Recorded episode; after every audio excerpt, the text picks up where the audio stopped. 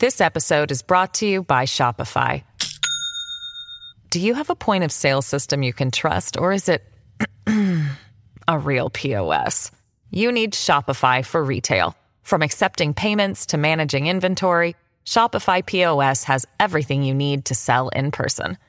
Go to shopify.com slash system, all lowercase, to take your retail business to the next level today. That's shopify.com slash system. Big story in the United States this morning. Inflation, 6.2%, the highest it's been in some 30 years.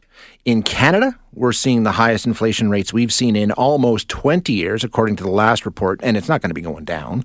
Um, it's costing more for everything. It's being fueled primarily by uh, things like fuel prices, real estate, things like that. But across the board, we've done stories on how uh, food prices have gone up. The cost of living is going up. Interest rates are not, though. So you're not getting more return from your savings. So if that's how you're relying on getting through day to day life, you're not seeing an increase in income, but you are seeing an increase in cost of living. It's causing a lot of concern for a lot of people. So let's get some insight onto what, if anything, we can do to try and navigate this situation. We're going to chat now with Bridget Casey. Uh, Bridget is the founder of Money After Graduation. Bridget, thanks for your time today. I appreciate you joining us. Yeah, of course. It really is a tough spot right now, right? When you're seeing inflation that we haven't seen in 30 years, but interest rates aren't rising, it's sort of a, a perfect storm of uh, if you're on a fixed income, you know, living off retirement investments and things like that, you're probably not seeing that go up while the cost of living goes up. Yes, it's a very challenging position to be in to see costs rise all around you and no increase in income. And that's both from retirement assets and also wages are stagnant. So, for people who are starting to think, okay, uh, I just can't make ends meet the way that I used to, is this a good time to maybe start looking around for a way to try and get a better bang for your buck? Do you want to start abandoning whatever you've been doing and look for something else?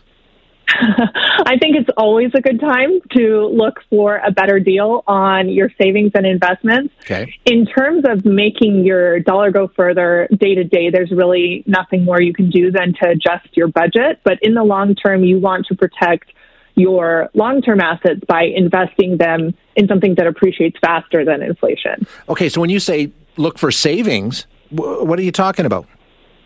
Well, honestly, savings accounts, the highest you can get right now is about 1.2, 1.3. You really can't do better than that. That's just what it is until Bank of Canada raises rates. But to get a high return on your money, the best source is still uh, the stock market. Really? Hey? Yes. um, like even though we've seen five, six percent inflation uh, over the past year, we've seen 25, 30 percent appreciation of stocks during that same time. Okay, so um, that can be risky for a lot of people. If you, if you don't know, is there a way to go about getting into the stock market and maybe trying to get a better return on your money um, without risking everything? Yeah, absolutely. I actually caution people not to go ahead and do individual stock picks. Okay. The best way to invest is to use a robo advisor, which is an automated investing service, and it will invest your money for you. So you don't actually have to do any stock picking. And most of the big banks, as well as fintech brands like Wealthsimple, offer robo advising services right now. And if you are a little bit of a self directed investor and you understand the stock market, then just a diversified portfolio of ETFs is the best choice. This episode is brought to you by Shopify. Do you have a point of sale system you can trust, or is it a real POS? You need Shopify for retail. From accepting payments to managing inventory, Shopify POS has everything you need to sell in person. Go to shopify.com slash system, all lowercase, to take your retail business to the next level today. That's shopify.com slash system. At Evernorth Health Services, we believe costs shouldn't get in the way of life changing care, and we're doing everything in our power to make it possible. Behavioral health solutions that also keep your projections at their best? It's possible. Pharmacy benefits that benefit your bottom line? It's possible. Complex specialty care that cares about your ROI? It's possible. Because we're already doing it. All while saving businesses billions. That's Wonder made possible. Learn more at evernorth.com/wonder. Okay, explain this to me. What's a robo advisor like? They're picking individual stocks for you, or are they just buying sort of? Is it like a mutual fund or an ETF where you're basically in with a bunch of other people on a broad spectrum of stocks? It's similar to that. So ro- robo advisor is not actually a robot. It just stands. It's just an automated sure. investing service. So it uses an algorithm as well as portfolio managers that choose investments for you. They're primarily investing directly in ETFs or exchange traded funds, which are collections of investment securities, usually stocks hundreds or thousands of them. So you are not risking it at all on one company going up or down, but you have exposure to the entire stock market. Gotcha. Okay. Now, there's so many different ways to do this. Like you say, the banks, you've got um, online platforms and things like that. Can can you save money by getting involved? Depending on should you shop around? Basically, is the question.